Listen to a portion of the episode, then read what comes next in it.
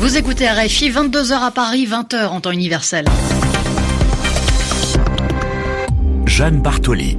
Bonsoir et bienvenue dans votre journal en français facile présenté ce soir avec Zéphirin Quadio. Bonsoir Zéphirin. Bonsoir Jeanne, bonsoir à toutes et à tous. À la une de ce journal, le pétrolier britannique intercepté dans le détroit d'Ormuz, toujours entre les mains de l'Iran. Londres adresse un courrier aux Nations Unies.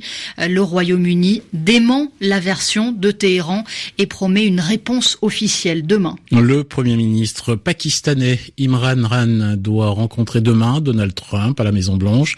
Objectif, apaiser les relations conflictuelles entre les deux pays. Et puis le Tour de France, le héros du jour s'appelle Simon Yates. Le Britannique remporte la 15e étape devant le Français Thibaut Pinot. Le journal. Un journal. En français facile. En français facile. Le bras de fer, euh, autrement dit la confrontation, Jeanne, hein, se poursuit entre Téhéran et Londres autour du pétrolier britannique intercepté par l'Iran dans le détroit d'Ormuz. Le Royaume-Uni dit étudier une série d'options avant de faire connaître sa réponse officielle demain. Accusé de non-respect du code maritime international par l'Iran, le Stena Impero et ses 23 membres d'équipage sont toujours bloqués au large du port de Bandar Abbas dans le sud de l'Iran les incidents dans le détroit d'Ormuz se multiplient ces derniers mois. Euh, François Nikoulou, ancien ambassadeur de France en Iran, rappelle l'importance stratégique de ce détroit dans la région. Le détroit d'Ormuz est d'abord un détroit extrêmement étroit, hein, comme le nom l'indique, et par ce détroit passe quand même euh, c'est pas à peu près un tiers ou un quart ou un tiers du, du, pétrole mondial. Et donc, il y a comme un gros encombrement de navires. Donc, il n'est pas étonnant qu'il y ait quand même des incidents. Les incidents peuvent quand même être réglés en général à l'amiable. Et le, le projet américain de bâtir une coalition internationale précisément qui viendrait patrouiller dans le dans le golfe Persique pour essayer d'y établir l'ordre ne rencontre pas beaucoup de succès. Euh, je pense que les gens font preuve de bon sens. C'est pas la peine de rajouter encore à l'encombrement de ce de ce détroit et de et de l'ensemble du golfe Persique, qui est une petite zone, de rajouter encore euh, une quinzaine ou une vingtaine de navires de guerre qui euh, risque là encore de, de déclencher euh, voilà, une étincelle qui ensuite pourrait enflammer euh, cette partie de la région et d'autres parties ensuite. François Nicoulot au micro de Yelena Tomic. Un journaliste citoyen, Anassal Diab, tué aujourd'hui dans des frappes russes sur la région d'Idlib, en Syrie. L'information est révélée et rendue publique par l'Observatoire syrien des droits de l'homme et l'Organisation des casques blancs, organisation de secouristes opérant en zone rebelle. Photographe et vidéaste de 22 ans, Anas Al-Diab avait collaboré, avait travaillé avec l'agence France Presse. Il était également bénévole au sein des casques blancs. Il a été tué dans la ville de Rancheroun. Selon l'OSDH, dix autres civils ont été tués aujourd'hui dans la province d'Idleb. Le Premier ministre pakistanais Imran Khan doit rencontrer demain Donald Trump à la Maison Blanche. Une visite qui doit aider à apaiser, à calmer les relations tendues entre les deux pays. Les États-Unis attendent le soutien d'Islamabad pour mettre fin à la guerre en Afghanistan. En contrepartie, Washington pourrait proposer son aide au Pakistan pour éviter la faillite, autrement dit la banqueroute. Mais les États-Unis ne sont pas les seuls à courtiser le Pakistan, comme nous l'explique Jean-Luc Racine, directeur de recherche au CNRS. Washington a évidemment son mot à dire sur la politique du Fonds monétaire international. Donc les 6 milliards de dollars prévus sous condition de réforme économique pakistanaise semblent devoir se confirmer.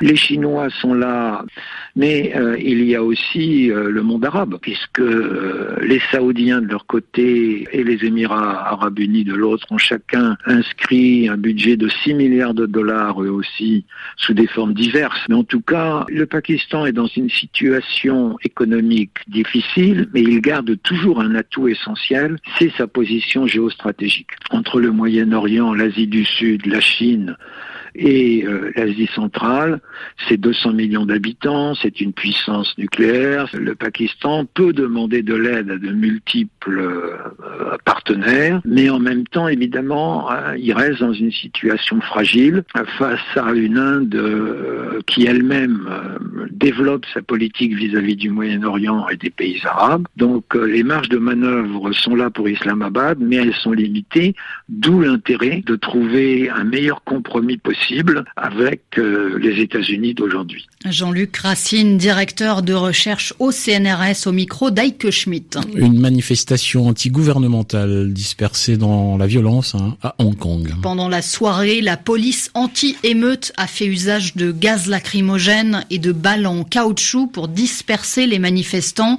Depuis des semaines, les manifestants réclament l'annulation pure et simple d'un projet de loi qui permettrait les extraditions vers la Chine continentale. Ils dénoncent l'influence grandissante de Pékin sur Hong Kong. Enfin, le Tour de France, 15e étape aujourd'hui, c'est le Britannique Simon Yates qui s'est imposé au sommet du col du Prat d'Albis dans les Pyrénées. Le Français Thibaut Pinot prend la deuxième place. Le leader de Groupama FDJ remonte de la sixième à la quatrième place au classement général à 1 minute 50 secondes du maillot Julien Alaphilippe, Thibaut Pinot, qui a surpris même son directeur sportif aujourd'hui. Écoutez. L'attaque, elle n'était pas préméditée, on attendait, on a dit bon, on, attendait parce qu'on connaissait pas la montée, euh, c'est une, montée qui n'a pas été faite en course. On savait que le pied était difficile, mais beaucoup moins haut, que c'était beaucoup plus roulant sur le haut. Donc voilà, après Thibaut euh, se sentait bien, il a dit qu'est-ce qu'on fait? Bon, on dit bah, fais-toi plaisir, vas-y. Euh, si tu as les jambes, faut pas laisser passer non plus les occasions. Le tour passe très vite. Il reste à peine une petite semaine, donc voilà, il est bien. Mais vous savez, on est toujours aussi, quand on est DS, on est toujours mesuré. On veut pas non plus s'enflammer. C'est notre rôle aussi de. Mais on avait dit, voilà, on voulait faire un gros passage dans les Pyrénées. Euh, les Pyrénées, c'est fini. Euh, le passage est réussi, très bon chrono. Euh, ensuite, derrière, de, une victoire au Tourmalet et ici une deuxième place et, une reprise de temps sur, sur pratiquement tout, sur tout le monde. Donc voilà, les, les Pyrénées sont, sont réussies. Philippe Mauduit, directeur sportif de Groupama FDJ au micro de Christophe Diremzian.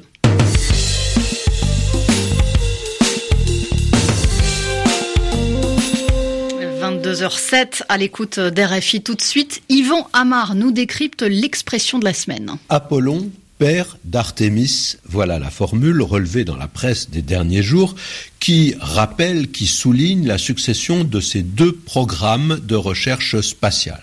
Apollo en anglais est le premier qui a permis que les trois premiers hommes se posent sur la Lune en juillet 1969. Deux d'ailleurs ont véritablement marché sur le sol lunaire. Alors, le programme Apollo date de 1961 et son nom a été choisi par l'un des directeurs de la NASA qui était Abe Silverstein. Mais il était bien dans la lignée des recherches en cours puisqu'il succédait à un autre programme qu'on appelait Mercury, Mercure. Donc la mythologie antique, elle est à l'honneur, comme si les hommes voulaient égaler les dieux. Pourquoi Apollon? Bon, Le prestige du dieu a fait beaucoup pour ce choix. Hein. Pourtant, Apollon n'a pas grand-chose à voir avec la Lune, c'est le dieu du soleil et aussi des arts, c'est le conducteur des muses. Alors, dans la politique spatiale américaine, Artemis lui a succédé. Pendant quelques années, les expéditions humaines vers la Lune se sont succédées, mais elles se sont arrêtées. La NASA a redéployé ses efforts, changé sa politique, euh, s'est dirigé vers des recherches moins prestigieuses, peut-être moins coûteuses, mais des investigations qui visent autre chose qu'un triomphe médiatique. Alors ensuite, on a Artemis. Est-ce qu'il y a vraiment une filiation? Est-ce qu'il y a un rapport père-fille entre Apollon et Artémis? Non, Artémis, ce n'est pas la fille d'Apollon, c'est sa sœur jumelle. Et même, d'après la mythologie, elle serait née la première et elle aurait aidé sa mère à accoucher du deuxième bébé. Donc ce serait plutôt Artémis qui aurait un rôle maternel par rapport à Apollon. C'était Yvan Amar qui nous décryptait l'expression de la semaine et RFI vous fait vivre ces jours-ci le 50e anniversaire de la mission Apollo 11. Rendez-vous sur RFI et également RFI.fr sur Twitter mais aussi sur Facebook. Excellente soirée à tous à l'écoute de la radio du monde.